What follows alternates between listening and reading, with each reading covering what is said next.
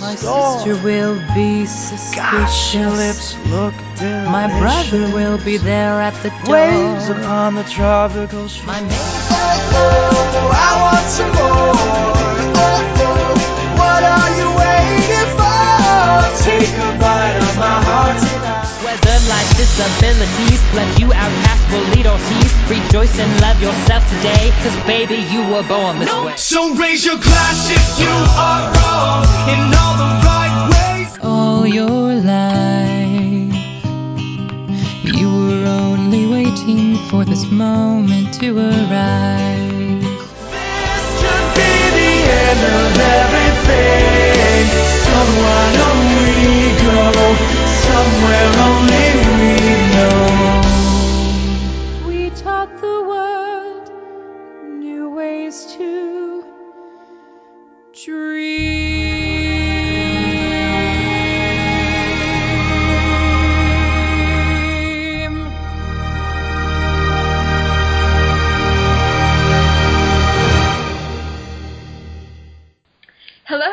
Welcome to Two Daydream Believers. I am your host, Space Servant 18, and we are talking about two a two episodes, a Very Glee Christmas and the Sue Sylvester Shuffle, which is that's not easy to say. Um, and joining me tonight is Slayer Kitty and C. Caraway. Hi, Hi guys. Hello. So so yeah, we are talking about Christmas first, Christmas in July, Which is nice. sounds amazing because it is literally 400 degrees in DC. Uh, well, Yeah. it's about just that hot here. yeah, it's it's like in the 90s here. Uh, well, okay, so because Space Surfer you're in Illinois, Michigan. right? Or Michigan? Nope. Michigan. Okay, and yeah, and I'm in Ohio, so we're all basically just sweltering to death. Oh, and I'm actually in a room that has like no air conditioning right now because Oh, no. um yeah, because my brother is going to work and I'm not I don't want to, you know, he's going to make a lot of noise, so I have to be Right. far away from it. So, Yeah, I don't do this Maybe after whole he's no me, air so conditioning thing. make my way out there. No, no. Sure. It's my favorite appliance. yeah. But yeah, it's kind of funny because somebody had, they had uh, the Washington Post was talking today about how it's uh, six months to the day where the uh, blizzard started in the winter, Oh, wow. and so I'm just Oh no. going, we we got like seven feet of snow, and I'm sitting here melting on the sidewalk today. And you have that moment of, Right. oh, if only I could go back to the snow. And then I remember being stuck in my apartment for a week. Like, mm, maybe not. happy medium. not. Let's find a happy medium. Uh, I think for us last year, we just had a lot of sub-zero freezing days. Was that last year? It might have been the year before. Like we're we're talking like 40 below as the normal temperature, and then Oh with the wind chill, it was like colder than that. So, Yes. You know what? A happy medium. A happy medium. But in Glee, they've got lovely snow. They Yeah. do. But lovely snow. And baby, it's cold outside. And baby, it's cold outside. Which I really is You not would have the frosted window panes to prove it. Okay, so what do you guys want to do first? You want to talk about Baby It's Cold Outside, outside the one scene that we can talk about? Did that, course. or do you want to talk about the rest of the episode first and then talk about I think this we should scene? start out with "Baby, It's Cold Outside," get all the lovey feelings out, and then have have some uh, critiques of the of the rest of the episode. okay, I actually have I can't bel I have a lot of notes on this scene. Um, it's amazing. so Yeah. yeah, and Well, this is the scene that made me go looking for Klaine fan fiction Oh. and started my descent into fandom Join us because Welcome. Glee was on hiatus and all we had was this scene of them being all flirty and you know singing one of my favorite Christmas songs and just yeah, I needed more.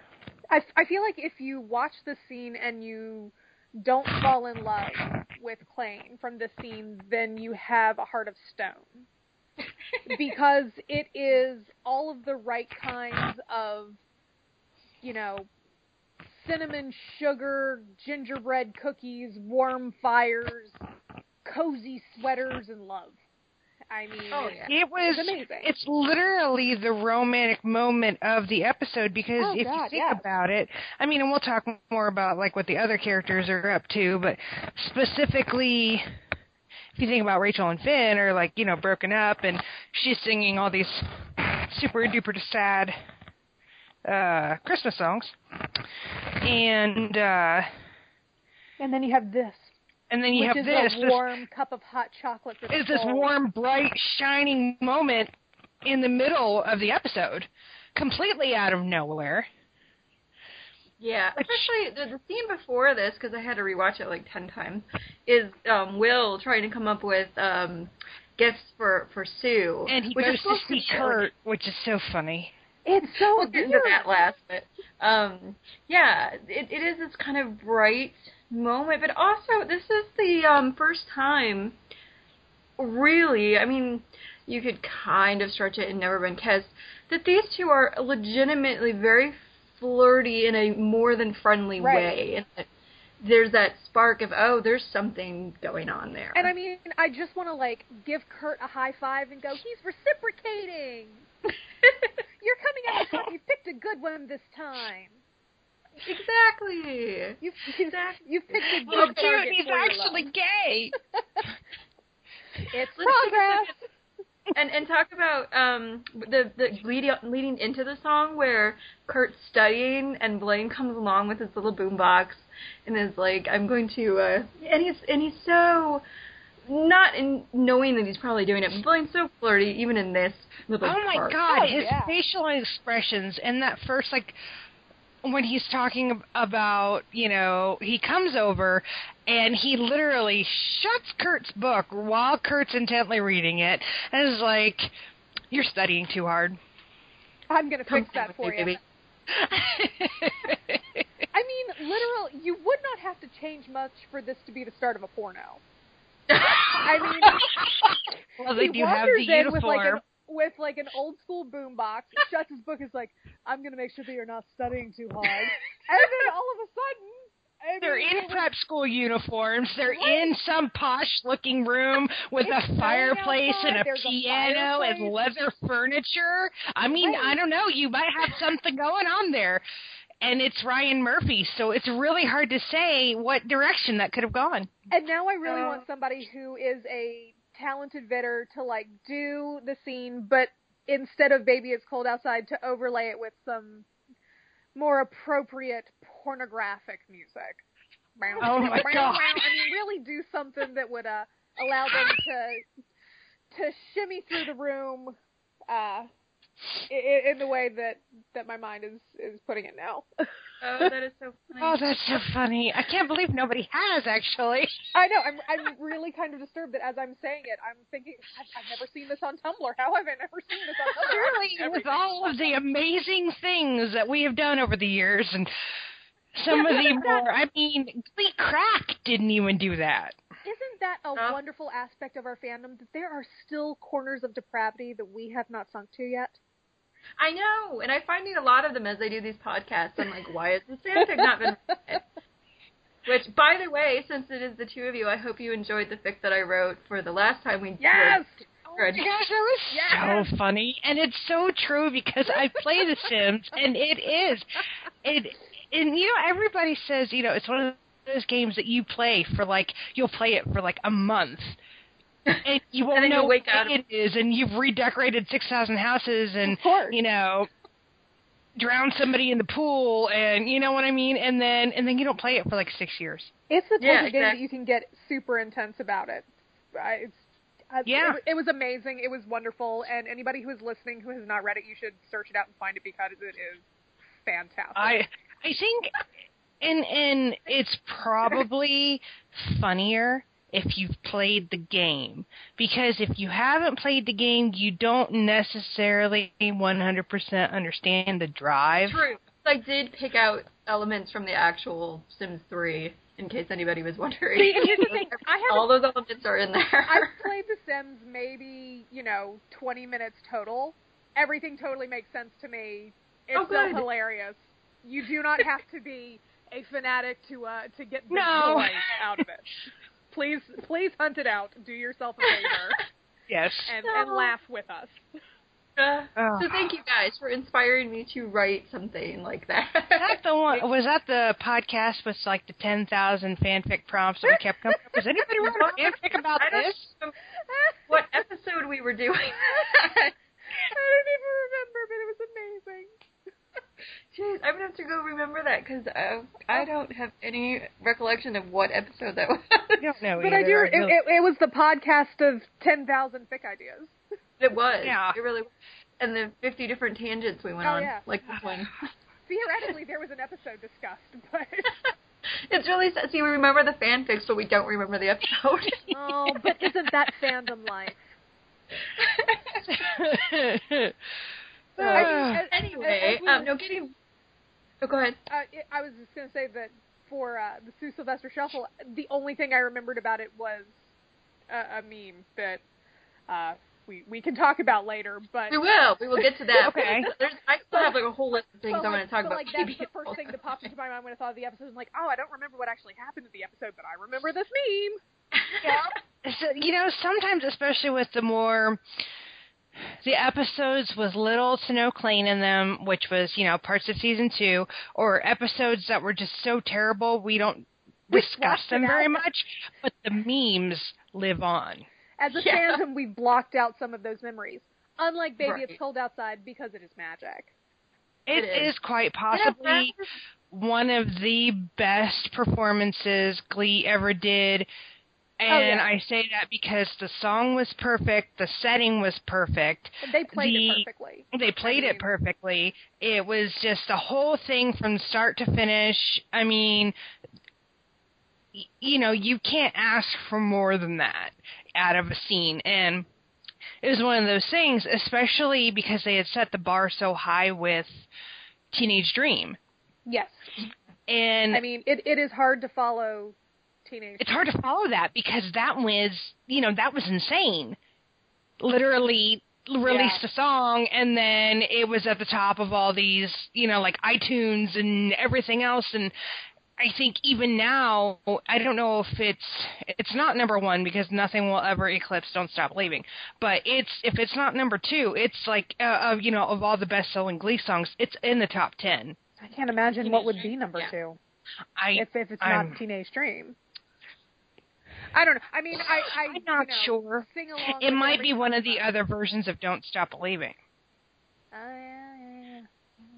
But yeah, I sing along with it Um, anytime uh, one of my uh, suite mates uh, in my in my office suite will uh, play internet radio, and every now and then a Glee song will pop up, and Teenage Dream will pop up, and she will come into my office where I'm singing along with her radio.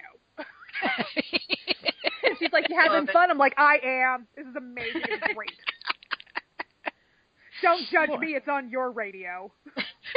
I, well, I was always so bummed um, because we have two entirely different radio stations, local radio stations that play Christmas music starting sometime in November, you know, through Christmas Day. And both of them play Last Christmas and one of the other songs from the first Christmas album, and I can't think of which one it is Right. right now. And one time I remember being in Walmart and they were playing Christmas Eve with You, which is the Will and Emma duet from the second one. Oh yeah, block that out. Actually, I like that song. Who knew? Um, and but I've never once heard "Baby It's Cold Outside" on the radio or in any store, and it sucks because I know it's Ohio, so I never play it. Cause I have. I, I mean, I I've heard I it on have. uh, on the radio both uh, in, Nope, in DC they won't- they don't play the it on the radio town that I grew here. They don't play it on the radio here. They play other songs, but they're usually Lea-led songs, and it's only they don't play any of you know the regular stuff, just the Christmas music. Right. And then, um, in as far as music goes, uh, we have a couple of stores that play Glee stuff, but never, uh, never anything with, uh, Kurt singing. Interesting. Can't remember if I've heard anything with Blaine, and it's never like any duets or anything between them. Oh well, of course not. It's But you know, but okay. I live, you know, it's Ohio, so I don't really know. You know, That is disappointing. I know that I um I sneak in my Glee CD because we have we don't have a radio station for work. We have our in-store plays, which are usually horrendous, and that's a whole other tangent. and um, I sneak in my Glee CD, and I always play.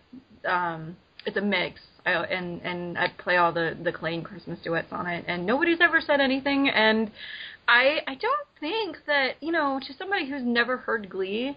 Would they really be able to tell it's two guys? To be honest with you, well, that's one Um, of Chris's favorite jokes, is that no one would ever know he was a guy if they didn't know he was a guy. But I will say, like, okay, I've heard we have this song on so many different Christmas CDs, and it's usually I have never heard a really, except for maybe something that was like old school when it was originally done. I've never heard a really good version of it. I've never really liked the song, oh, I love and this the song. way that they do this, in that it's so playful and Mhm. so. Um, they understand the lyrics, Yes. which is in a way that it's just this flirty, like cat and cat and mouse game. Well, and this two. song, without getting too much into it, because I don't know how much, how far you want to go into it, the song itself has a bizarre history because there's always that, you know, it, it's like a date rape song.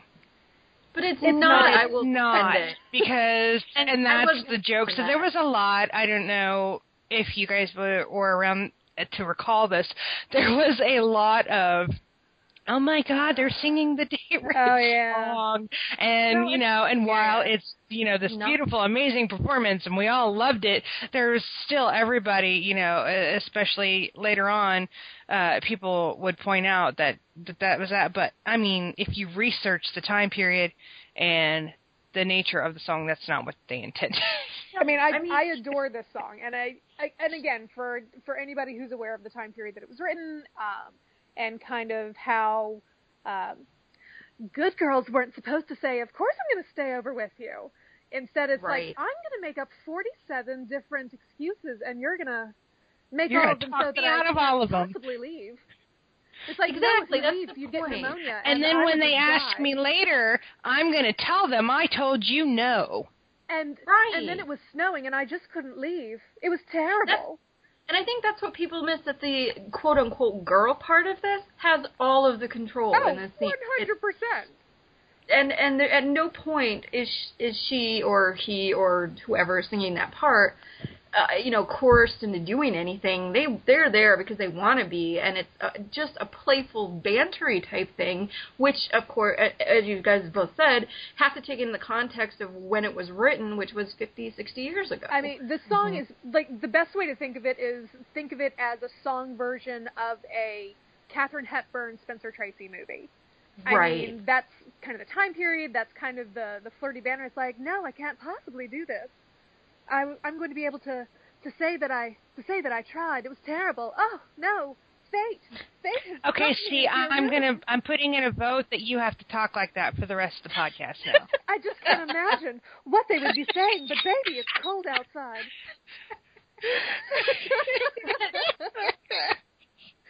We've, Um, gone the opposite direction of what porns usually are. wow. so it's, it's a porno setup with a Audrey Hepburn twist. we we got basically the Katharine Hepburn porn version, Oh, which now is like all all I want is like a okay. Has anybody ever written a Klaine version of Desk Set? Because that would be amazing. don't How many people so. know what desk set I don't is? know what it is. Okay, So and anybody have who, really who who does not know, it is a movie with Katharine Hepburn and Spencer Tracy, and she is a uh, a corporate research librarian, and they're trying to shut her down. It's amazing. So It it's, is. It's really flirty good. and it's wonderful, and they're amazing, and y'all should go watch it. But I can I can just see a Klaine version of that now in my head because they should do all of the Hepburn and Tracy. They should just do all of it. and yeah, uh, bringing it back to Klaine, I the, they they play these parts so perfectly, and they're so in sync with each other here, and it's just so delicious to watch them play off each other. And um, you know what I really kind of am sad about that the whole song isn't in there because we don't get to hear Blaine's line of "Gosh, your lips look Yes. delicious." Yes. Oh no, he, he. I think the line about them looking delicious is in there, but the part about the where he says, "Gosh, your lips are delicious," is cut. No, both of them are Oh, cut. He looks are at Kurt's lips Yeah, they're he they're does cut in the TV version. Okay, the- maybe that's. I thought it was. version, right. but they're cut Okay. in the TV version. But but Blaine does take a second and, and checks out He does. everything. He does. I mean, for a show that Um, usually has so- really elaborate choreography, the very simple cat and mouse. Well, and scene, I okay, so I have a theory about this. I have a theory about this. So I think, and and I sort of recall a little bit of discussion about this, not about the scene as specific, specific, but about the song. When they originally conceived the idea for actually putting together the entire Christmas album, because the previous year they had just recorded Last Christmas as like an iTunes track, released it. That was all they did. Right. That was all they did in season one. And part of that, I think, was because in season one they were only signed for 13 episodes, and then they didn't get renewed for the back nine until late, you know, partway through the season. Hmm. They would have already had to do the Christmas album if they were going to do a Christmas episode and all that stuff. So there was, you know, I understand why they did that. So in season two, they thought, well, that song sold pretty well. Why don't we do an actual Christmas album? We'll do an actual Christmas episode. You know, why not? Well, when Darren came on as Blaine, they had already recorded or finished recording or were almost done recording the album because it would have had to have been in order for it to drop in like November or early December when they were planning on releasing it. Mhm. Right. So Baby It's Cold Outside was not an original intent for the CD.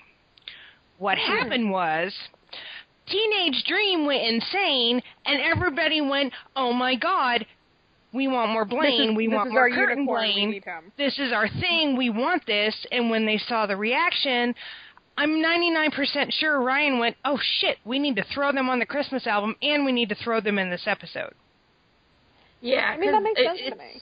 That makes a lot of sense because if you look at this scene, I mean, they really had to pull, and we'll get to the Will stuff in just a minute, but like, they really kind of stretched it to get them in this episode without, you know, I mean, there's no context other than that really, really loose, you know, argument from Will, and and that makes a lot of sense. And well, and if you notice, we don't actually see any other parts of the school. Mm-hmm. No. There's no There's other students. room. They're in this one room. They're the only people in it, and like, you know what I mean? Yeah. So I'm I'm pretty sure that this was something that was written in, you know, towards the end or you know closer to, cl- really close to the episode, and that they threw in there because they realized that you know Kurt and Blaine were popular and people would want to see them, and oh hey, let's really just stick a. I don't know, just stick it out there. We're going to have them sing a traditional male-female duet. Let's just go full flirt on this. Yes, let's just Right, I mean, let's shove it in everybody's face. Really a big deal too because it, it was two guys singing to each other in this very romantic way, and it was like something that really hadn't been done on television before. And it was amazing. Um, and also, uh, we'll, we'll talk about it a little bit more when we. I don't want to skip over to the episode yet, but um, when we talk about the other one, I do think that they were kind of rushed into that one too. They were. I, think. Yeah, they were. I'm 99% sure that they were.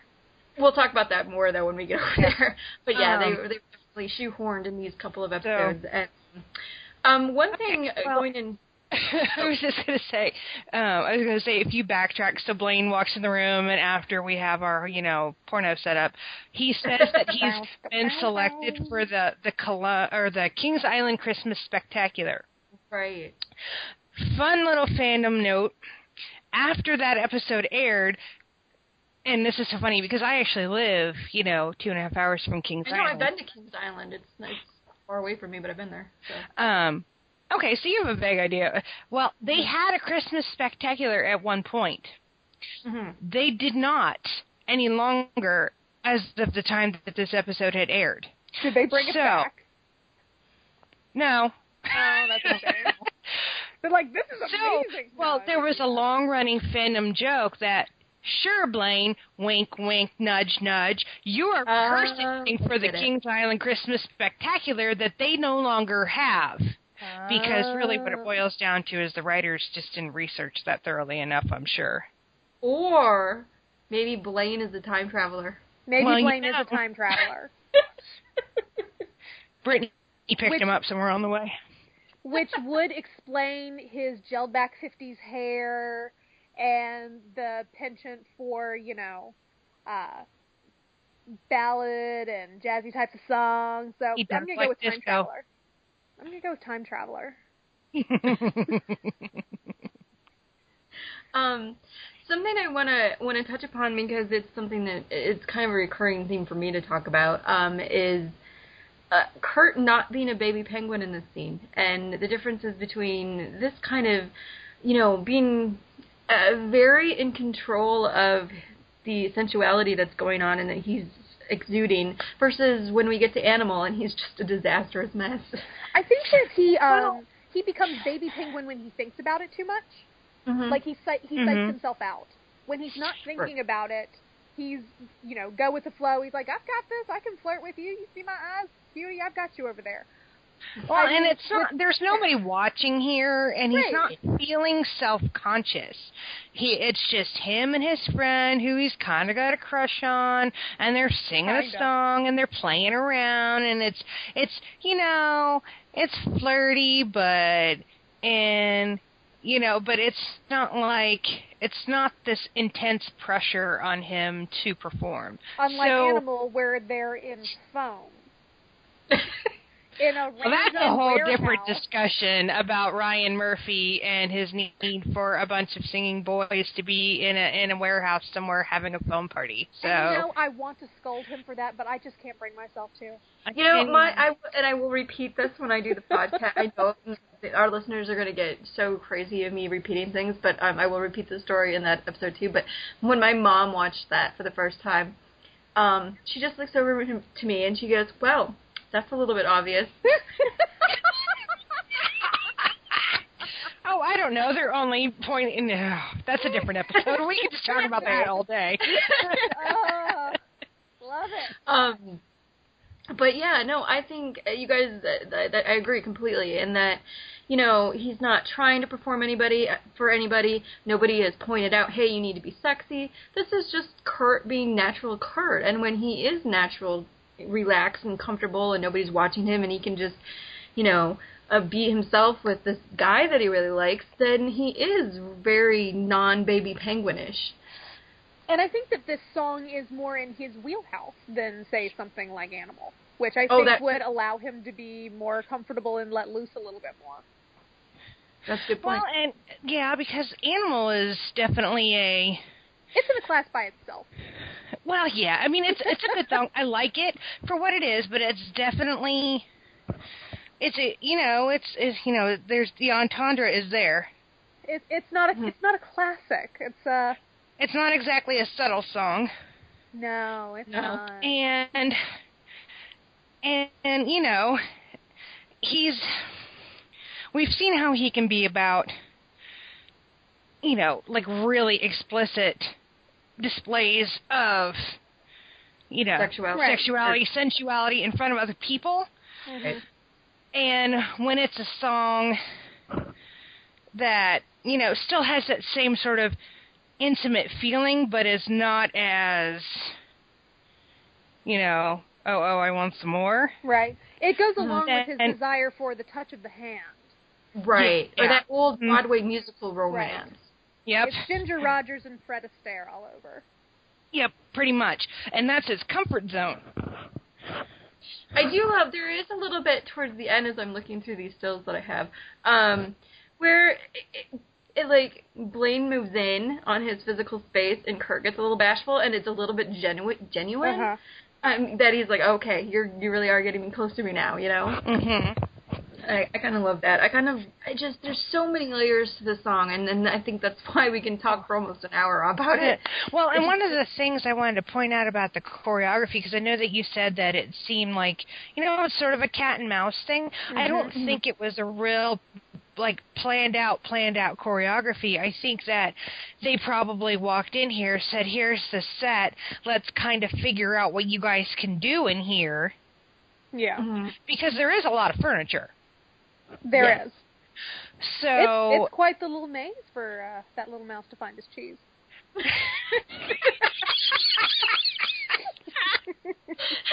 I'll be here all Oh. night, folks.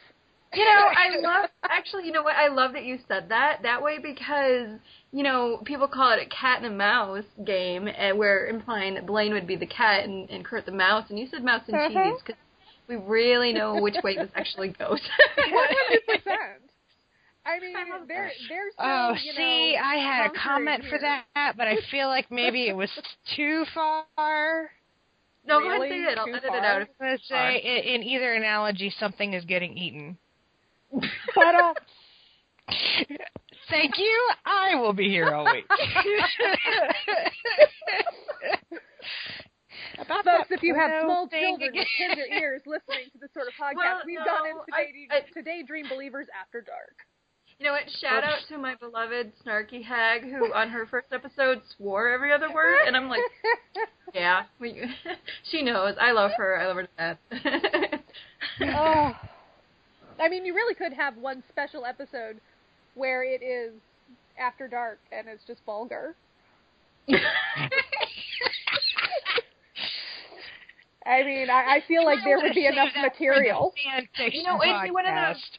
I need one of those. Those I do a game like a ga- I'll get the most vulgar people in, in fandom on, and I'll pull out and be like, Blaine sings to Kurt in the Christmas episode, and then somebody just adds in how it goes straight to the Oh, porn. good God. It could be some sort of podcast version of Cards Against Humanity. yes. Oh. Mixed with fandom bingo if we wanted people on Tumblr to play along. oh yeah, that's a good point. We could not do a drinking game though because everyone would just be unconscious after that was over. This is this is very true. That's true. I mean, you know, it'd have to be like a drinking game if we mentioned Santana or something. Yeah. Hi guys, these are the five words that when you hear them you drink. now let me repeat them on a loop for the next five minutes. Santana. Santana. Santana. You know what I kind of want to do? Get um a, a nice wine cooler for the Blame It on the Alcohol podcast. Well, of course. it has to be pink. It tastes Yeah. like pink. It tastes like pink. I have some too. I really should. Oh, that's so funny. I mean, Um, that that would be quality. Uh, this the the baby it's cold outside is not nearly as vulgar as it could be, but it is still uh, delightfully sexy, and I think it's one of the sexiest things they've ever done. And I, you know, going from a um changing gears a little bit, talking about vocally, I hate to say this. I think it's the best vocally they sound together. I agree. Um, It's And it's not- because there's they didn't really auto tune anybody in this song. Yes. No. Well, that and also the song is really it, like a lot of the other songs they do as duets don't really work as duets, This- or not that they don't work. As I love, I love Yeah. the Klaine duets. Okay, I'm not gonna knock those, but um, but this one is meant to be this really gorgeous duet, and and they really really work it Well, and together. it's both comfortably in their range. that too. You know, nobody is struggling to hit a note. Nobody is having so many layers of auto tune added onto it. I don't know, make it hip and cool or with it. I don't know. um, but it's it's a classic song that really highlights um, some of the the classic aspects of both of their voices, um, Mhm. with very simple choreography in a simple setting, and you just get the eye flirt throughout it. Right. And so all of these, by their powers combined, you end up with "Baby It's Cold Outside" and Right. fandom's heart. I think the Patter. only thing close to it, which people argue if it's even a duet or not, and I understand that, but would be um, "Come What May."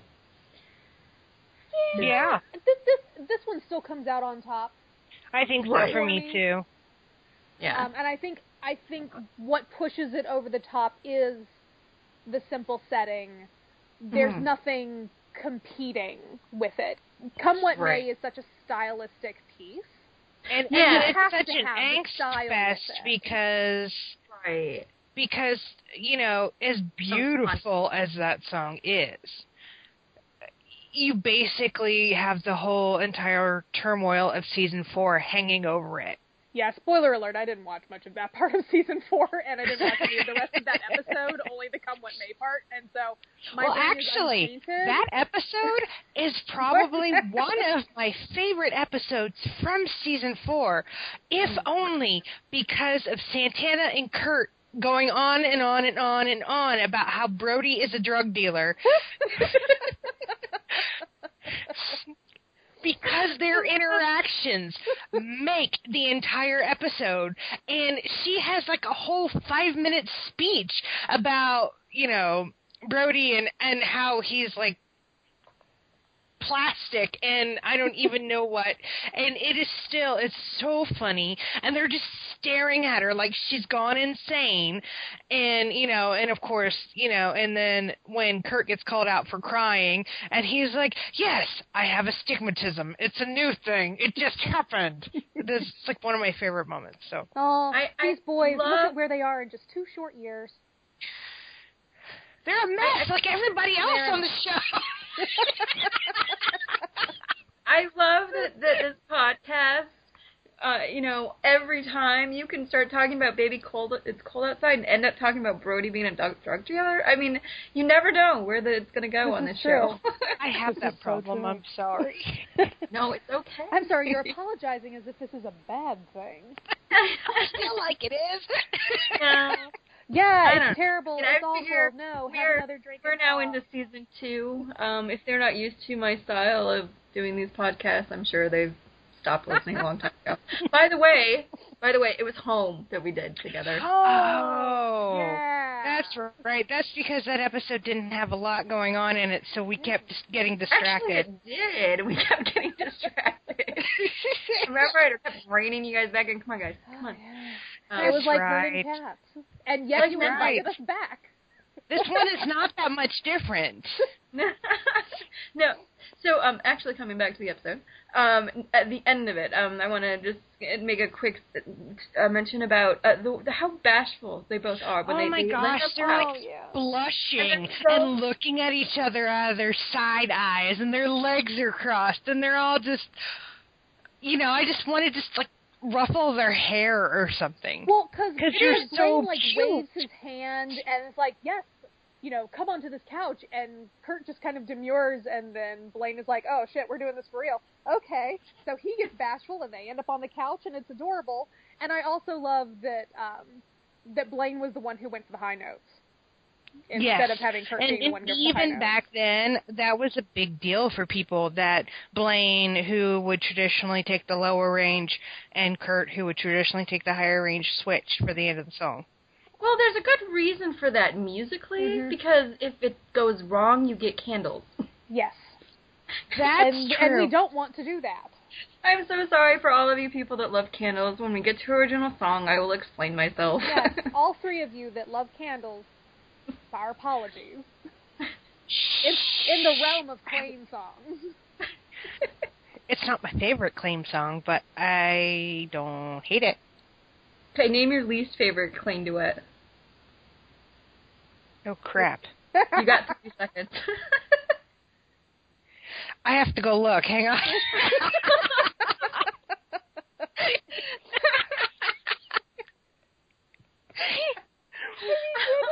this is just such a I think I need a podcast on Klaine duets. Just Klaine duets. That's it. That's just plain podcast. duets. Um, And that podcast would be four hours long. well, it would be if you had us on it. Yeah, pretty much.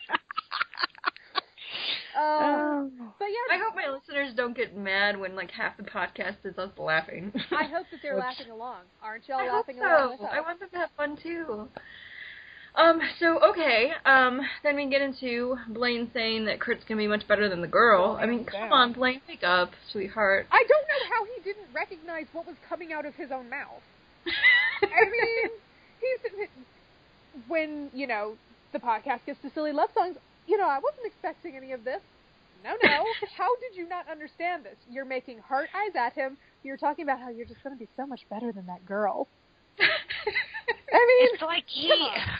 Come on. I know some of it is writer issues and we're having different writers for different episodes and you can sometimes run into the same things especially with like soap operas and things like that where you have different writers every single day Sure, but at that point, you know, somebody's going to get a twin, and another person is going to get brain damage and end up in the hospital for four weeks while they replace them.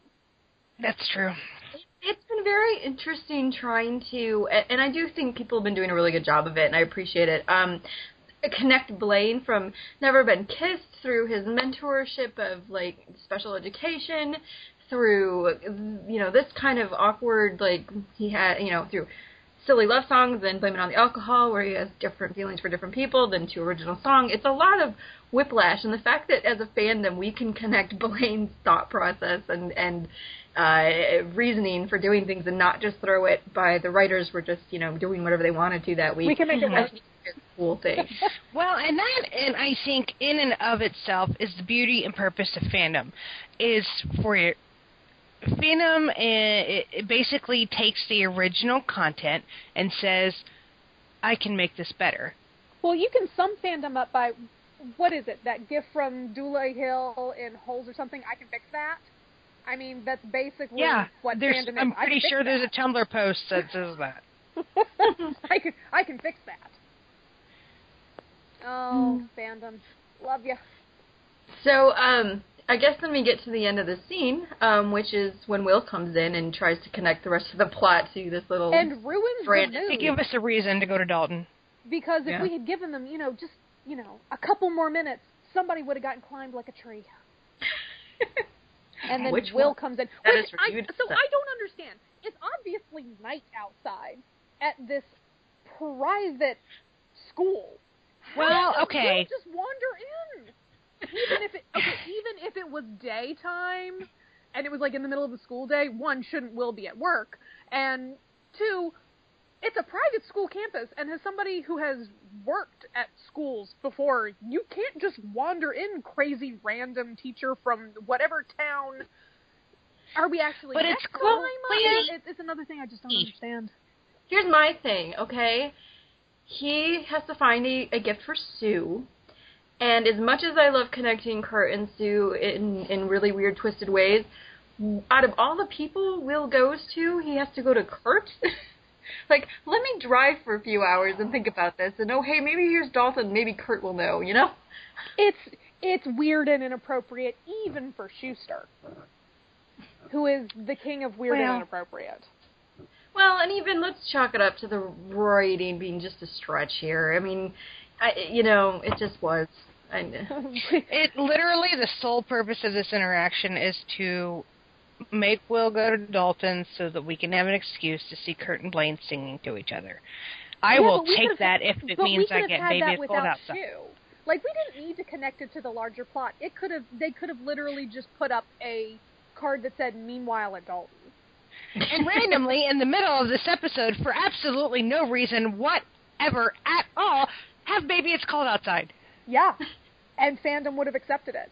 Been like, Yeah, yeah, totally sure, would. totally. I will that. say there there is one silver lining of his interaction with Will, and it's very oddly not in character. For, I don't want to say not in character, but open for Kurt that he said, you know, when Will is says, you know, somebody special, and Kurt says no, but you know he's gay and I'm in love with him, and that's progress. And This is true. That is an excellent line.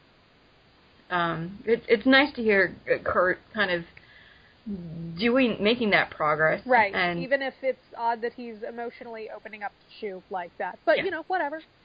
Well, and and does that mean that he, by you know saying something like that to Shu, it, is it just further to illustrate how much he's pulled away from the rest of Glee Club since he's been gone? Possibly. I was gonna actually take it in the direction of being friends with Blaine and developing this relationship has made him more of an open person in certain respects. Or you could say that it was such a wonderful experience that he was afraid that it was a fever dream, and so he figured if he was dreaming, it didn't matter what he said to Shu. This gorgeous boy just stumbled in and ruined my studying. It was amazing, and now my former teacher is in my new school asking me questions about what he should purchase for Christmas for his arch enemy. Sure. Okay, yeah, so whatever. she's writing the porn. because that sounds exactly like a porn script. and then they moaned. I mean, I love how he moaned. I love how absurd Glee is when you break it down like that. and that's what you missed on Glee. I mean, oh. Which I mean does fit for how realistic the rest of the episode is. If we'd like to Uh. move into the rest of the Christmas spectacular. I think that would be a nice. I don't think. I think we've covered everything. Um. I don't think there's any more except for Will, uh, except for um Kurt. Um, well, the one little tiny thing is Kurt um uh, expressing that he is the kids are nicer at Dalton, but he misses McKinley, and I just think that's a little bit relevant to his Mhm. oral arc of the story. Oh, Um, and but I also love that he said something about he. Oh, he asked Mr. Shea what he was doing there, and he said, "Did you go looking for somewhere where pencils are primarily used as weapons?" well, public school. Uh, but and then also I love I I do I kind of love that there is still a connection between I never realized until I started doing these podcasts how much of this twisted connection between Sue and Kurt there is. There is, Um, yeah. There is. And um that he knows exactly what to get her. I don't even remember what it is now that I think of it. Oh, it's a tracksuit and with You know what like a fur With the fur collar. thing. Yeah, A fur, it's a fur hoodie. that's Oh, what it is. okay. Yes, it's like a black tracksuit with gold something or another in a in a fur hoodie. Yeah. you know talk about kind of random things. We get that Terry two second cameo in this. We where Will is like, I don't know what to um get people. I'm so bad at gifts, and they do this Oh, flashback. with Jumper Terry. tables. And I'm, and it's like, did, was she contracted for more episodes, and they needed to fit her in because it's so like just okay. I, I. I thought that scene was hilarious. I mean, it's funny, but you're right. It's sort of just, the whole episode feels like like they had this one plot, and then the rest of it's just throwing a bunch of shit in there out of. I mean, And I, seeing I what have to sticks. admit, I love 80% of this episode. And I find it to be the type of ridiculous throw it at the wall, something's going to stick, let's make this as bonkers as possible of glee that I that I love. Mhm. And then there's 20% of it where I, so I, I just can't get behind the infantilization of Brittany. Brittany. I- Yeah. It is it is something that bothers me throughout the entire series. That it's it, it's one thing for her for them to portray her as a dumb blonde. It's another thing to portray her as as, as a childlike intellect. You know, and even I've been noticing this a little bit more. It's, it's more pronounced when she's dating Artie.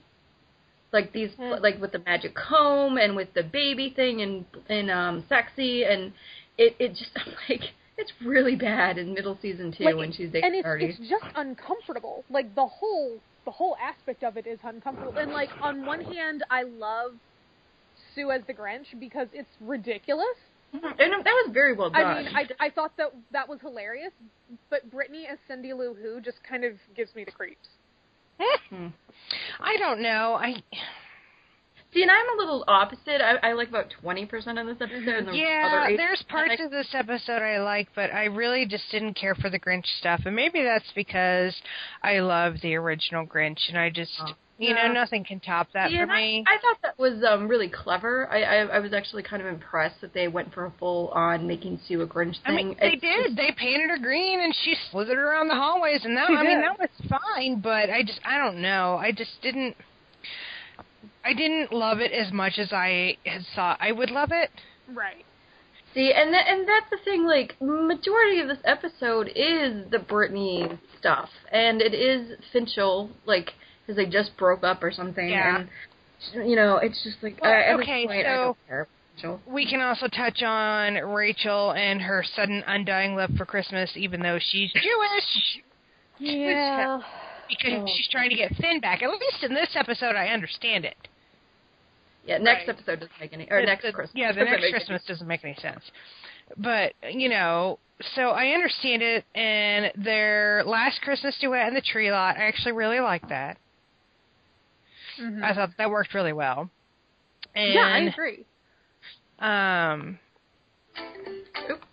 Sorry. I thought We we, need were going to get music. a musical interlude now. You know what that was? I hit the wrong tab, and that was um the Tumblr ad thing. Oh my Oh, yeah. god. yeah. Shout out to XKit. yeah. And I have that. It just every once in a while it doesn't work, and you know. So anyway, You sorry. You get the sudden three seconds of music before it kicks in. Oh, Like ten seconds, but Oh.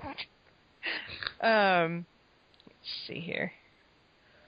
but I don't know. I mean, if, like, yeah, this isn't. This is out of all of the Christmas episodes. All there's the four of them. This would be my second to least Mhm. favorite.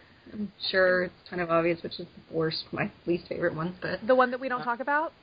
uh, It I'm gonna have It didn't to. air. Remember? There, was- I mean, it was just an hour of black on my TV. I mean, it was just completely off. I don't understand. I'm gonna have to get somebody who really loves that episode and somebody that really hated that episode. I really hated That That would be episode. fantastic. Absolutely hated that episode. Hands down. Well, I was yeah. horrified. Again, I Yeah. only watched about five minutes of it and said, "Nah, that's okay. We're done." Mm. Bless your soul. You you you did good because I wish I hadn't watched it. Yeah, I feel like I made a good choice. I, at least the one the one saving grace about that episode though is that it lists right out. I mean, you can watch the rest of the series and not. I guess I mean I will pull some things out of it because I kind of have to um, because I'm forcing myself to do everything. But really, you you, you don't need it. Well, you could always call that For the podcast overall enjoyment of the better series, ideas yes. that we that they could have done instead of what Mhm. they actually did. There, Yeah. there was like five really good moments in that episode, and they were all in the first 15 minutes, and, and then it was just shit after that. And a lot of people, I know, I mean, the New York stuff is bad, but I'm not even a fan of what they did on the McKinley side either. So No, it was all terrible. The whole thing from start to ending. The only the only good thing about the McKinley side, if I'm remembering that episode correctly, was Blaine in the angel costume. yeah, they did. They had when That's they told that Blaine, episode, right? okay, I have no idea. I'm trying to block it out. So anyway, we'll go up to see, and this one is much higher than that one. But no, I like the other two. I I'm actually a really big fan of Glee. Actually, I kind of love that one. hmm And um, and Extraordinary Merry it's- Christmas. It's um, well, Extraordinary Merry Christmas will always be, be my favorite for the Glee Christmas Spectacular because nothing will ever top that bit of 15 minutes. That was magic. Oh. That was That was- absolute, that was magic. complete, total, just brilliance right Mhm. there. I can't like every year I will watch just that 15 minutes. I love it. Um, but something else that I loved about this episode, um, I actually really enjoyed the uh, their attempt to carol their way Oh. through classrooms. Yes. Yes. So, Welcome Christmas. I mean, and we talked about the whole Grinch thing. So Welcome Christmas is one of my like top 5 Christmas songs because it's Hmm. classic. because it's classic because I love chorus music obviously or I wouldn't even be watching this show. um but and I thought that their version of Welcome Christmas is absolutely gorgeous. It's very good. It's really good, and it's one of the few things that I, I actually did like that they took from the original Grinch. I thought that they did a good job. Second only to when they're singing this song, the teacher takes off her shoe and she throws it at them, and that is still to this day one of the funniest things I have ever seen. I like both of the songs that they uh, that they caroled through uh, classrooms for the "For We Need a Little Christmas" when it was with the students. And one of my favorite things about that um, that scene is um, seeing Lee Jordan from Harry Potter as one of the students. Really, I didn't know Yes, that. uh, uh, Magnitude from uh, Community or Sid for anybody who watched Galavant, which if you didn't, you should watch the entire second season. it's amazing. Um, but yeah, he's the last student who uh, who makes a comment, and I'm like, oh, I love you. This is fantastic. I love it. Well, um, do you guys want to wrap up this Christmas one and move on over to the Sue Sylvester Shuffle? Yes, the tongue Uh, the Sure. tongue tied title. Uh, I call it the the SSS. I always- Wait, I actually have to say it. Nobody knows You know, this episode, I think it went through a couple of different title changes because they couldn't figure out exactly what they wanted to call it. And this was the, for people who didn't know, this was the post Super Bowl TV show of Yes. that year. And I, I think that's really, really important for people to know because I think the way they structured the episode, I Plus a lot of the things that happen in the episode and the feeling of over the top for Glee Yes. is one of the reasons why because Right. they wanted to capitalize on that post Super Bowl audience. And this and this is an episode that is trying to introduce people who do not normally watch Glee to Glee. To Glee. And while I think, I mean, I think this episode does work. I do think it's a, a good episode in general. Mhm. However, I think it's very not Glee-like in a lot of ways, and I think that And I think Um, that it- shows in specific places. it's tailoring to this football crowd, which Yes. I'm like, it's just not the same group of people. I mean, there No. are crossover. I'm not saying there can't be crossover, uh, but I'm just saying, like, you start off, you have this big, and I even really love this that opening number. I love the cheerleader opening stuff, number. But it's obvious that you know, like, here are these half naked cheerleaders with fire everywhere. I'm like, come on. Well, and well, then I mean, how the else are you going to get a of this Super Bowl episode. episode without fire coming out of their boots? Well, yeah, and the main plot of the episode is the whole big lead up to the championship game. Right. And Which would never happen in football players who we February. don't normally see. But it's Oh, yeah. That's true. It would be over by February. That's Yeah. a good point.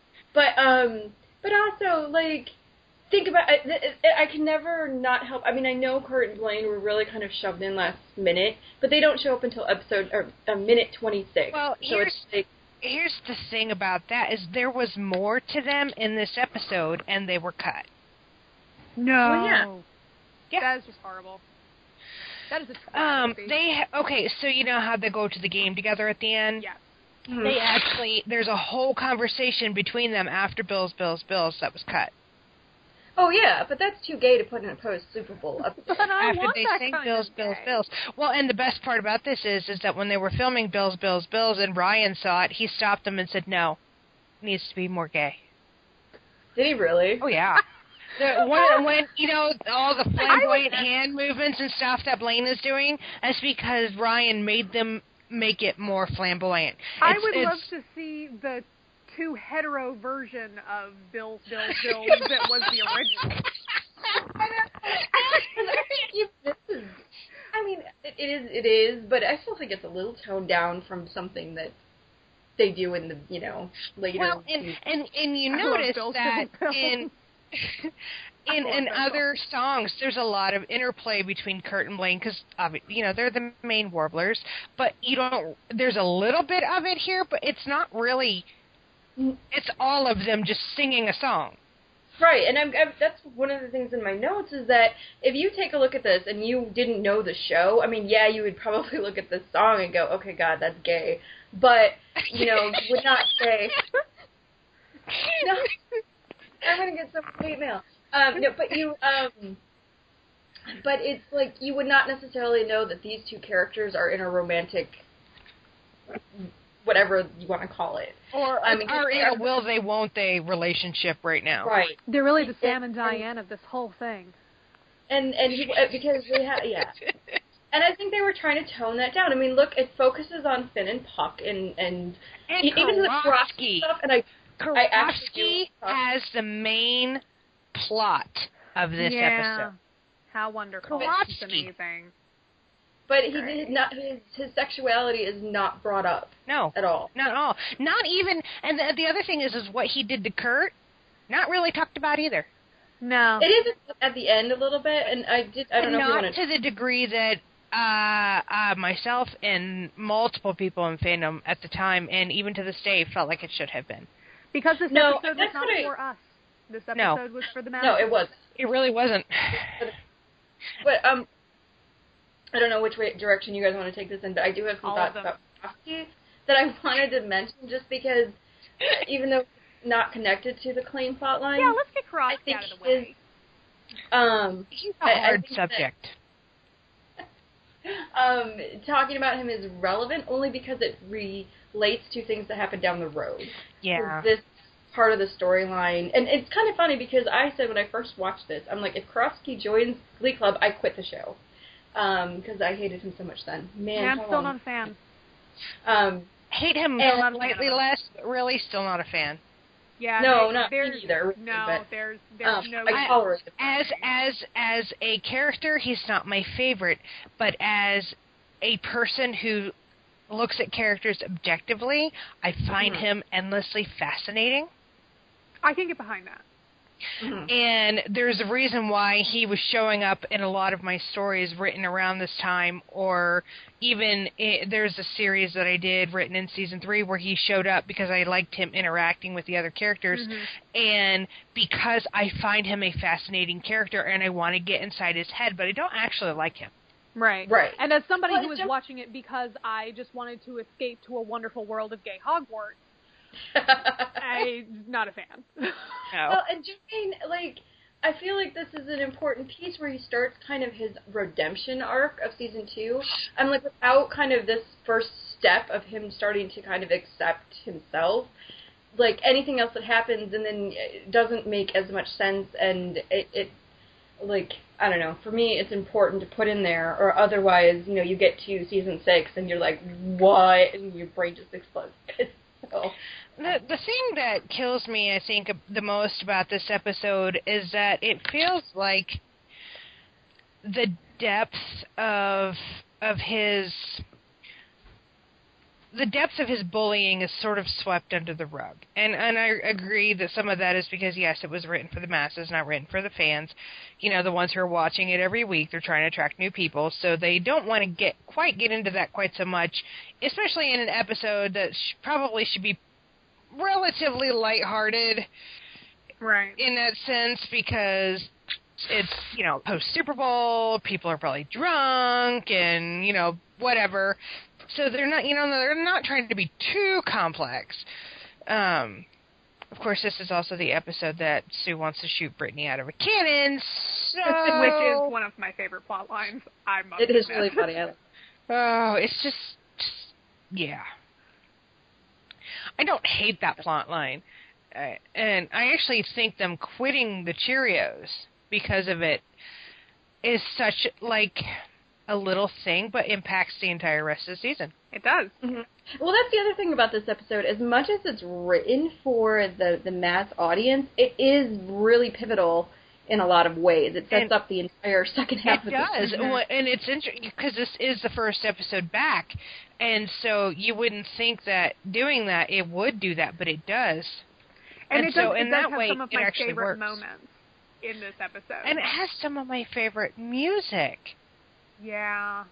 because it's got she's not there. Which is an It's amazing got- song. It's amazing, and the zombie stuff they do, all of that's so great. And the thriller has a role mashup. I mean, Yeah. costumes aside, the actual mashup is awesome. hmm I think You that know. was one of their most successful mashups. Like I It just, is. I I bust that song out every Halloween. I love that song. I love it. Um, you know, and uh, and Tina is amazing in this episode. When's the last time I liked Tina? Well, when's the last time Tina had anything substantial to do?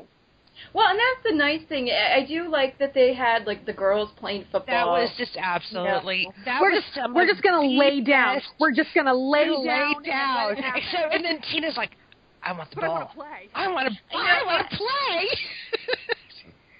I, I like that, and I like that they, you know, made it. There's definitely a Glee message in that the arts are important, and that the football players learn something from music, and and so they're, you know, Glee's usual subtle anvil to the head. Um, I did like that Puck almost took out a bunch of people with his guitar. I enjoyed that quite a bit. Yes. Yes. That was. But- that was um, but going back to uh, going back to uh, minute 26 and Bills, Bills, Bills, which comes out of nowhere. Um, I know that because well, I 'cause don't they go to commercial and they come back and suddenly we're at Dalton and a bunch of boys in uniforms are singing about how you can't pay their bills. Yeah. And I think it's fun. I mean, I can't. Most 99 out of 100 of these songs with Kurt and Blaine, I can fit in contextually. I can't with this Don't one. I even really care. so. don't even care. Don't I even mean, care. It's Nope. one of my favorite songs, regardless, because Destiny's Child is brilliant, and let's just yes. Um, but I, it, it's ridiculous and it's out of nowhere, and they all look like they're having a blast doing it, and so I just kind of consider it the same way that I consider Rock the Boat. It's out in Mm. the middle of nowhere. You're being ridiculous. It's wonderful. Oh yeah, and, and you're, and you're all flipping, and it's adorable. And I actually wonder for the for the the songs that they have the Warblers do. I mean, are these songs that were already in like the Beelzebub's playlist? I mean, did they already have these Yes. songs and Ryan Murphy just like Yeah, that might have been go. He did. Yeah, he did. In, in season two, they did. I think about ninety percent of the songs that they did were songs that the the Beelzebubs had already. Okay. Um, what's the word Like I'm they- looking for? Broke already- down into that already had it. arrangement.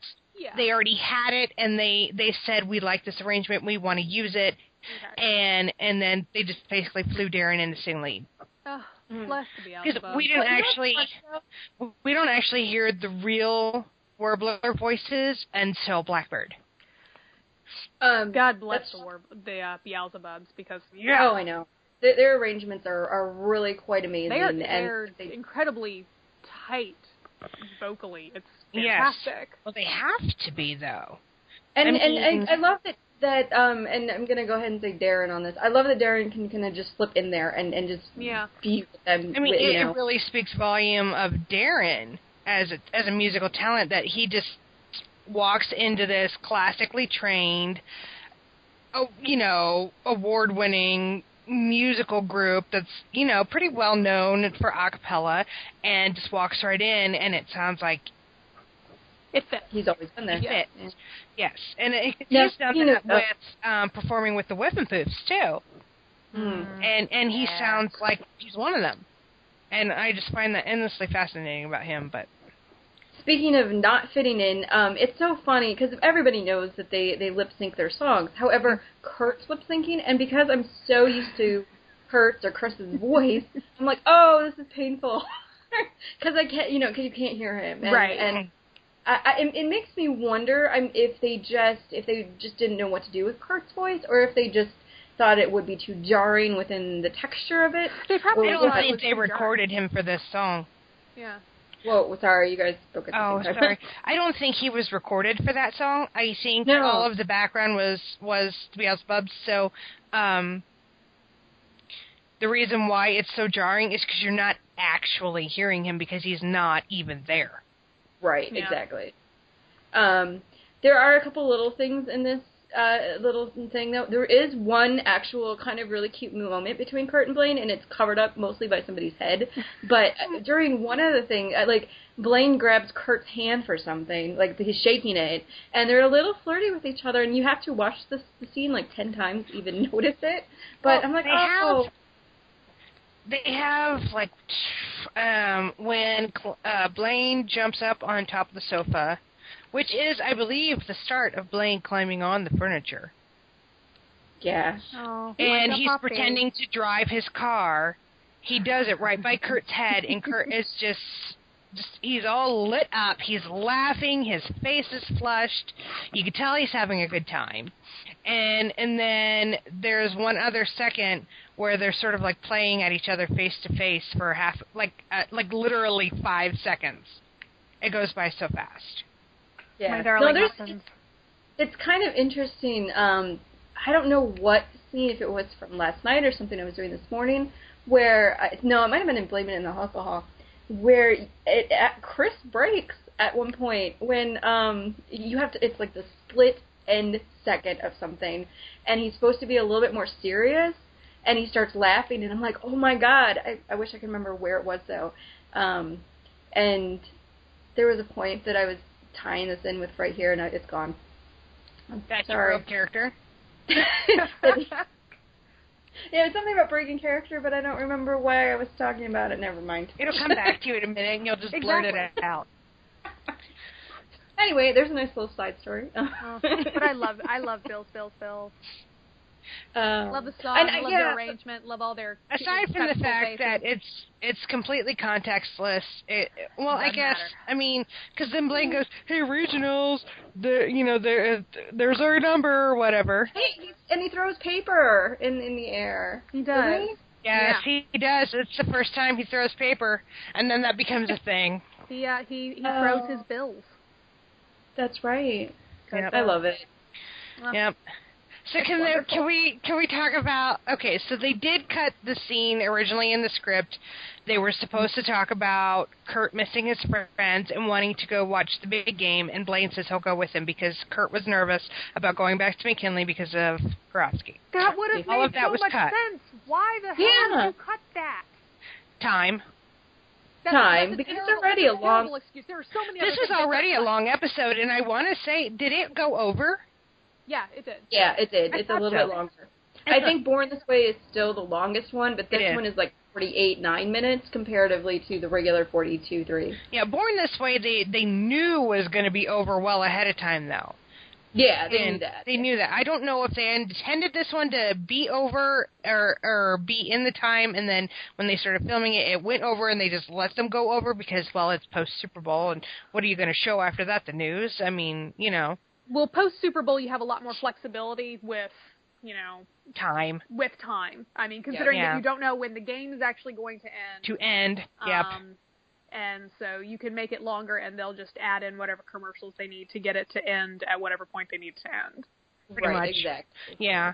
So They should have um, added that scene. They could have cut out anything, you know, with Karofsky or Karofsky or I don't know, Karofsky. I want this scene. I know. There, I mean, I mean, I'm- if you look, I want to say that um, th- this script is one of the ones that the Boxing Project got their hands on, and that's how we found out about it. I want it as real life. I know. Didn't I'm sure they filmed it too. I'm so mad that the the um DVD extras never had deleted scenes. I I know people used to get upset about bloopers, and I'm like, I can live without bloopers. I But want deleted scenes. I want Deleted Well, some of them. I I could live without a lot of the the deleted stuff, and Loser like me that can stay on the cutting room floor. I want the deleted scenes that I want. The ones Yeah, that turn the characters that I enjoy. Like Yeah, and- Klaine. And Klaine. And I don't know. Klaine. Plain. wait a minute, wait a minute, wait a minute. Are you telling me you, you like Klaine? You know, Is that I don't talk about it much, but I feel like this is a safe space that I can talk about these Oh characters that I really enjoy. And so I just want to say for all to hear that I love Klaine. There, Oh, I've said it, and I, I appreciate Her it. name is Space Orbit Ordean, and she loves Klaine. My name is Steve Hi, and I love Klaine. yeah. we should just go around the circle and and. Hi, Steve Kerouac. That's great.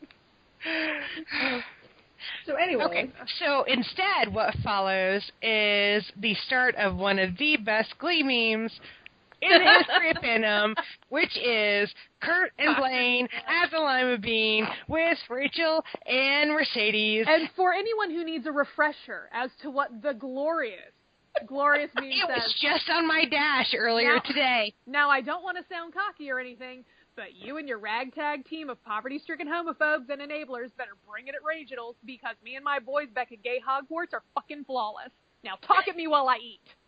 Yes. and for the longest, and even now, I cannot look at Blaine and uh, this scene and not go, now talk to me while I eat. But the worst part, the worst part was when I rewatched this for when I rewatched the episode for this podcast, and they got to that scene, and they were saying like what's actually in the scene. I'm like, that's not right. that's not how this. That's not how this That's not goes. how this goes. what about gay Hogwarts and what about talking at you while you eat? I mean, that has become such a a amazing part of uh, my psyche that even watching the correct version is like, mm, no, this is wrong. This is wrong. You know what else is kind of funny about this scene?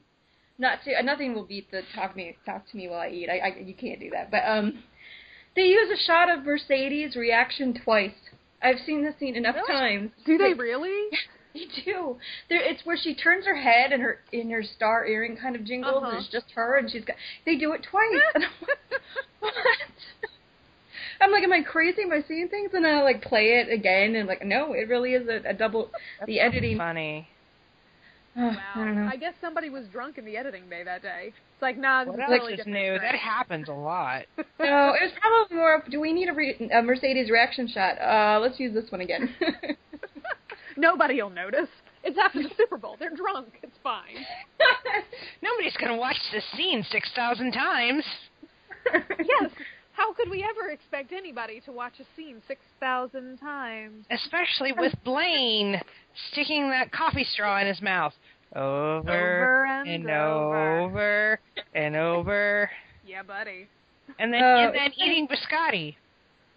And over and over. And over. I also, this scene also cracks me up in that it's really the only reason why they're there too is to spout off this exposition to give Mercedes and Rachel the idea that they could play for the and I love that that in, inadvertently becomes Blaine's idea. of course. It's Blaine's idea for them to play. In a roundabout sort of way. He's like, well, can't you just get some more players? Well, because Oh, inevitably sh- there has to be somebody who knows these arcane rules. And why wouldn't it be Blaine, Blaine. who likes, who's Yeah, well, gay, but he likes football, so he's breaking stereotypes. but Kurt likes scarves? I love that line. That is okay. So this line is, is that line is like literally up there, right underneath. Fashion has no gender. Blaine likes football. I like scarves. I like scarves. And I mean, how many of us have actually said that to somebody in real life? My hand is raised because I have used that in real life conversations. I'm pretty sure that I have at least once. Of course. oh, I'm sure I have too. And the best part is using it with people who don't understand the reference. No, I know. But I, I did use that once at work. It was like, mm, you like football, but I like scarves. and one of my coworkers looked at me and was like, you like scarves? I'm like, yes, yes, I like You had scarves. to be this there. Is to- this is totally about scarves. I, I can't. I don't have the time to explain this to you. We Oh. we never get our I need to I need to start a thing where um write down what phrases from Glee you use in everyday life and one of mine is always whenever I'm like looking for a pencil, I go, Oh, there you are. Oh, I have to think about that one. And I have done I that before. I say that all the time in my head. I've been looking for you forever. I, and it's like my pen. Like, oh. Which I mean, you could write an entire original song about it. yeah. I, I have done that with um uh, a headband before. my headband. I have done know. that with a headband before. Oh, I love that. Oh. I, But yeah, there really isn't much more to the scene other than you know they're complaining. Like Rachel and Mercedes are complaining, and what what do uh, Blaine and Kurt say about their number? It's so hot that it's something. I don't know. They're talking about their song for regionals that they don't do. again, I Um, don't remember what the actual real life words are. I just watched it. But she can quote the meme like But I nobody can. does it. um. Oh, I'm trying to remember what they said. It was something about how they were telling Rachel and Mercedes how McKinley needed to like bring it or whatever Yeah. to regionals because they just did a number so hot. Oh, Mhm. I don't remember exactly what he said. Like the something was on fire. Yeah. I don't know. I want to say your panties will melt, but I know that that's not the correct one either. No, it's not. I know that that's nowhere near the right thing, but unfortunately, that's the only thing I can think. So let's let's just go with that. Uh, so it's okay. but I love that that's the you know Mercedes and Rachel are like yeah your problems are hard, but let's talk about us now. yeah, right. And these are the problems that we're having with the McKinley football team. Who would have Oh. expected that? You know what we can't forget to talk about? Um, there's that debate on whether Kurt stayed at Dalton or not, and at this point he hasn't. He isn't because he's bringing Finn warm milk every night. But I also could Oh, read that as on okay. the weekends or something. I mean, I don't know. I personally I enjoy the mental image of them, you know, bunking together at at Dalton Boarding school. boarding school. Let's let's just have you know the boarding school bow a wow wow. Um, but they never they never actually clarify it any which way, Ryan in- Murphy in, any sort of said- way. that it's not a boarding school. Well, Ryan Murphy is wrong. Well, oh. Ryan Murphy also thinks that Westerville is 20 minutes outside of Lima. Exactly. I mean, See, can and- we really trust him on his opinions about Dalton? Because they've I been wrong on so many different levels. Um, I would like to say though, I I don't really care about geography the way a lot of people sometimes seem to really. There are a lot of things I do get really picky on, but like the geography stuff, how people try to like fix it in fic, I'm like, don't even bother. I mean, why are you? But I mean, Why- that could It only, I, you know what? I most of the time I can let it go. But this was actually a raging fandom debate for a long time, and I feel like that's part of the reason why it bugs me so much. And because I'm in Ohio, I was gonna say it because you're in Ohio too, probably. it really is irritating because I know I cannot get from Westerville to Lima in less than two hours. I also feel that way about New York, and they, you, I mean, they got you're to south Westerville of me, but easier than they. I mean, they got to New York easier than they got to Westerville. They're like, yeah, we're just gonna pop No, into there's New a York. train that runs from Lima right into New York. Oh God! I don't know where the hell this train is, but I'd love to get on it. I don't It's not even the time. I'm like, how do these?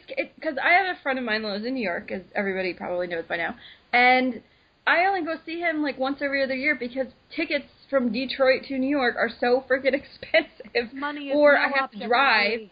And I don't know if you guys have ever tried to park in Manhattan, No, but it's don't even want to think about it. No, because I take the train from DC, yeah. and even then, that's still a solid four to five hours, depending on which train you get in. At right, each station. exactly. I mean, It's just insane. I'm like, how do they have the money to keep? How did how did Blaine have the money to not only buy a piano but ship it into the loft? I, I just You know, if Glee was on right now, they'd probably also have like seven different tickets to Lin Manuel Miranda's last performance in Hamilton. oh, that's true. That, you know, Rachel was they trying got to buy like, tickets to bucks. Cats when it had been off Broadway for I don't even know how many years. I was like, come on, Rachel. Even I know the Cats is closed. oh man. But um, also uh, going back to the um the little moment here, I just I think it's very sweet that Kurt is bringing Finn more milk. I love that because and- that warm and I love milk Blaine's thing. warm milk. Yeah. I love it's Blaine's delicious. disdain of it. That whole kind of "Are you kidding me?" thing is like it's delicious. Don't even judge. we get so much of Blaine like hard eyeing Kurt all the time that I mean it doesn't really come back until season six when he's just like, Really, Kurt? Really? He's like, you're I mean, just the only person I know who would do that. And you know, there's Yeah, and probably a special mug for a lot too. of things, Kurt. Of course, he they have their own mugs, and Kurt makes them warm milk, and then they sit down and have heart to heart chats. They do. they share their feelings. Oh man. I'm 99% sure this is also how Kurt found out about Finn's browser history that he blackmail, blackmails him with. later. Oh, that's a good point. Probably. That's soon. Oh, What? Ben's not smart enough to uh remember to clear that out. Or to password protect his computer. Or even to back out of the page. Well, you know. that was not nice. I like Finn. He's he's wonderful. Finn i- Finn is a doll, but he is not the sharpest knife in the drawer. No. But he ha- he's he's he's the knife with the biggest heart. Oh. Yeah. So, um, kind of the only other Kurt and Blaine in this scene are when they're in the stands, and it's not very many. It, but it's the whole. It's it's Burt and Carole and and uh, Kurt and Blaine. Do they And show it Blaine kills after me. he sits down? Because each time they shoot to the family, it's just Carole and Kurt. He's there, but I think some of there. it is that Darren is really short. Yeah, and he's off to, the side. Yes. Well, that. But he is off. To, he the is there. fans. What kills me about this scene towards the end? So, Blaine is there with Kurt, and they're sitting with his parents, and we do not get Car- Carole and Burt meet Blaine. I know. I know, and I don't. That's why it drives me nuts when people like that scene um, when we get to uh, um, blame it on the alcohol. We're like, oh, this is the first time Burt meets Blaine, and I'm like, No. No, they've met. It's the first time that Blaine or that Burt walks in, and Kurt's got a boy in his bed. yeah. A boy who's really doesn't know where he is right now. And you know, Burt handles that much better than, uh, say, my parents would have. Well, I'm 99% sure that if I came upstairs and found if i- i- in a situation if my son eventually decided that he was gay, whatever, he hasn't really indicated one way or the other. At this point, he's only nine. In this situation, if I came upstairs and there was a boy in his bed, I'd be freaking out. Not because there's a boy in his bed, but because there's a boy in his bed. Like, what the hell are you doing? Why are, why are you having sleepovers? Oh, You know, Mhm. So all sleepovers must be pre-approved. yeah, exactly. And I had uh, back in my day, it was the open door policy and feet on the floor policy. Oh. Yeah. See, I wasn't cool enough Um, to have boys over when I was no. Or my mom's was no boys in the house when I'm not home, and when I am home, you're not allowed to go upstairs. Yeah, mine mine was uh, not upstairs because that's where the bedrooms were. Yep. And you could be on the on the first floor, but uh, you had to have the feet on floor. see, and this is how cool uncool I was in high school because there weren't any rules because a I only had one guy friend at the time, and two he was gay, and my parents knew that, and. You can just go ahead and pull whatever you want out of that about me, but that's like, so no, I didn't really have any rules. Oh, oh, Yeah. the pa- parental rules. I'm sure they would have, you know, but Oh, that would be a good question. If I had wanted to bring gentlemen callers uh, home, what would the rules have been? Because you'd either have Yeah. that, oh, sweetie, I would have trusted you because they're looking back and lying through their teeth, or they would not have been allowed in the house. Yeah. See, no, Because they're I'm thinking about it. Like my parents, I have brothers, and they would bring girls home, and it was an open door policy. Like they would go in and check on them, so that kind of. Oh, thing. my parents would find so many excuses to walk past that room. We're uh, we're taking the long way to the kitchen. What's going on, guys? You uh you watch anything interesting? I decided to use the bathroom up here, you know, more comfortable. Exactly. uh, did I uh, leave my shoes in here? No, no, we don't leave the shoes in the living room. Okay, just uh, it's just just wanna about check. time for me to start doing that laundry. Do you have anything that needs washed? You know, I really need to vacuum this room. So, uh, all right, everybody, get out. You're uh, gonna have to go outside now because it's vacuuming time. uh, how many fanfics are there where Burt like walks by the room? But Burt Oh, is always Jiminy. way more chill about this than anybody's parent that I ever knew growing up. I mean, I You know- none of this, you know. Oh my, just come downstairs when you're ready. It's like, uh, no. I always love the secret packs that Kurt and Finn have, where they would like alternate nights, and like if one of them was doing something, the other one has to be on Burt watch or something. that's actually a, ca- a semi-canon thing because in the first time, that's sort of what was going on. Carole and Burt were out of town, so uh Finn or I think Kurt was doing something so Finn could have the house to himself or I don't know. They were setting it up so that they could go be with Rachel and Blaine and their parents would know. Well, yeah, but it, you never really got to see them Right. like working that out, though. I mean, you, But yeah, you kind of want to to you see kind of want to see somebody actually standing lookout and like causing a distraction. It's like, Yeah. hey, we shouldn't leave the kitchen because I've got a whole lot of discussions that we have to have. Like, I mean, Uh, have you thought about? Remember that sex talk you wanted to give me, Dad? I think I'm- we should have it it right now. Could, could we be very detailed and uncomfortable? I think I need some diagrams. And then can you imagine Finn having to be the distraction? It's like, yeah, so like what How about, the Buckeyes? What what about the Buckeyes? I mean, uh, let's uh, let's talk about this in detail. Um, I'm I'm failing all of my classes. I didn't even know I was taking history. And I've decided that I'm going to go to college for Spanish because Mr. Schue is amazing. He has really enhanced the amor in my corazon. I'm pretty sure that's how you say it. Thanks, Burt. Oh, uh, I you know what else we never really got? And I've never, I, or at least I, I can't say that I've read that many fics, but um, the really awkward where Finn and Rachel are trying to do it when Kurt and Blaine are, and it's just bad. It's like no success anywhere. uh, Ah.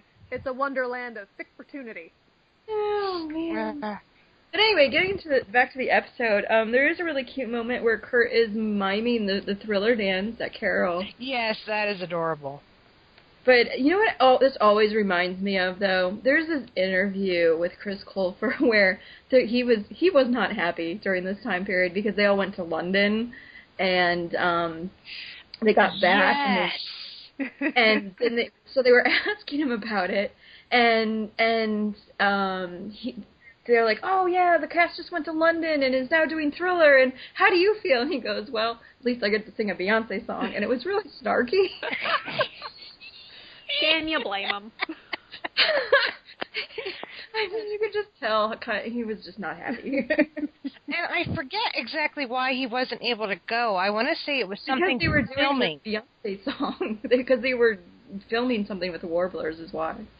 Ah, okay. Yeah. Oh, I know All he right, wasn't happy, yeah, but I so- love me some warblers. The warblers could have stayed forever, and I would have been happy. yeah, pretty much. I love them. Yeah, and so basically this episode was them. It was what Bills, Bills, Bills, the lima bean scene, That's it. That's all Yeah, I've got and, because and I then was the looking at end. Yeah, that's it. Yeah. That's all they're in. Um. So well, can we can we talk for a minute about how utterly amazing Thriller uh, as a role is, though? Oh, the costumes and the staging and just the the mashup itself was it was one of the numbers that they really did that really just worked and I just I absolutely just love that whole thing. It's amazing. It's It was very Uh, well done. Mhm. so good. Yep. Um, and I and I love when they do mashups. You know, I I think that they're fun. I think that it's something a little different. I think that it's um, fun for me to sing along in my car with them. Um, But this one, I think, um, is is one of my. Favorite ones. It's either it's either one, number one or number two. yeah, I was gonna say because rumor has it someone like you is I was gonna say, I- probably the has- best one they ever did. Yeah. Even though you'll hear me whine about it in the last in that last tournament, but no, it really it does deserve a lot of the accolades they get. It's it's very good. I just like to be whiny most of the time.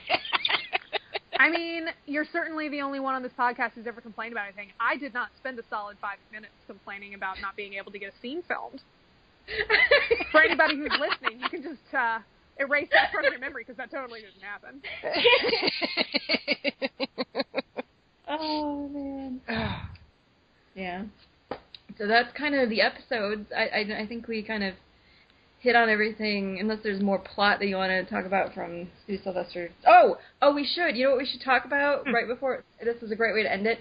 The um, biggest losers of 2010 or nine or whatever they were in. 11. I don't know. Um, the, the cameo with Katie Couric. Yes. Oh, I forgot all about that. the economy. Lindsay Lohan's dog. Um, oh, and the other thing that I thought was funny about this episode is it's yet another misspelled tattoo. Because I'm isn't, blanking. isn't this the one where she gets the tattoo on her back, or was that something else? oh God, Who- I don't know. Sylvester. She gets her face and Sue Sylvester tattooed on her back. Yes, it has to be this one because you Yeah. say like nothing excites me anymore. And they misspelled her name. It's like your name is Sue Sylvester, right? Oh, that's right. I completely. I forgot all about that. I've actually watched this episode. It's yet yet another misspelled tattoo. oh, Oh, my- Ryan, recycling Well- your good ideas. At least it's got Bette Midler. I mean, It does. It's Yeah. something that we can all think about and and be assured that it's got Bette Midler. uh, you know, though, I will have to. I want to end on the note that it is nice that we can take these episodes that barely have any Kurt and Blaine in them and stretch it out to so much. I could literally make five minutes of Klaine last we did, Into two hours, we did. into two hours. baby. It's cold outside. And It's you like want to know did it. why?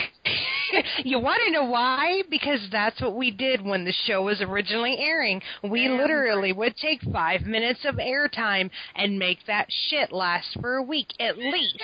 Damn straight. I mean, Or- and on I mean- hiatus weeks, we could make it last Well, a month. Yeah, well, because uh, Baby It's Cold Outside, and they didn't come back until February. Yeah. Mm. We So that's normally they would have Yeah. come back mid January, but because they were coming back after the Super Bowl, Super Bowl, it was the first or second weekend in February before they aired. So instead of the normal th- three-ish, four weeks that you would have to wait, we had to wait for a month and a half. You know, the longest feeling though, even though this was uh, not really that long of a hiatus, was between the breakup and and the role you were born to play. Though, God, that was a really long hiatus. You know why? because the fandom went insane. it did, but we'll save that for another day. Yeah, it's. I, I feel like hiatuses are harder Yeah. when they end on when they they begin on sour notes, for lack of a better Yeah. descriptor. Yeah. You know, if if you're if you go out on sort of a happy thing, then you've got all this happiness to revel in for you know however many weeks. If it ends on a bad note, then you're literally just depressed fandom for the next. See, and There's, that's there's unless only you so get long a you happy can uh, roll around in sad feels. Yeah. That's And you get a angry spoiler that changes things. So, Uh, relatively after season five, and then spoilers started coming in, and that just sucked. because The end of that some summer. some girls in Brazil just like were literally in the writers' room and knew every move he was going to make. Bless them. I have to say, how many untold stories that we don't, we just don't know, you know? yeah, man. Oh. So. Anyway, um, well, if you guys don't have any more notes, I'm going to wrap up the There, podcast. there is one here. last thing that I think that we should Okay. uh, throw out for those who may not um, get the joke of the title, the Sue Sylvester Shuffle. Oh. Um, Google the Super Bowl Shuffle. It is where the name Oh. comes from. It is Oh, right. Um, so for for anybody listening who has not seen that glorious, glorious bit of uh, sports history, do yourself a favor. Do yourself a favor Uh, also, and Google it. I'll add, um, if anybody does not get a very Glee Christmas, it's like a very happy or Merry Christmas. Yeah. Sorry. I'm such a brat. Okay. And with that, thank you guys for being on this one, on this podcast. Always a pleasure.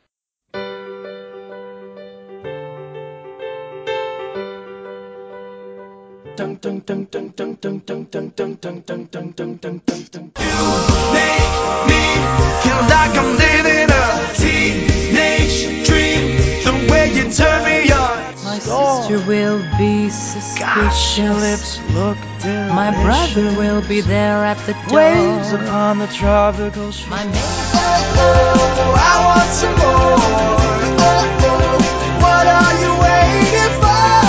Take a bite of my heart tonight. Whether life's disabilities left you outcast will lead or cease. Rejoice and love yourself today, cause baby, you were born this way. So raise your glass if you are wrong in all the right ways. all your life.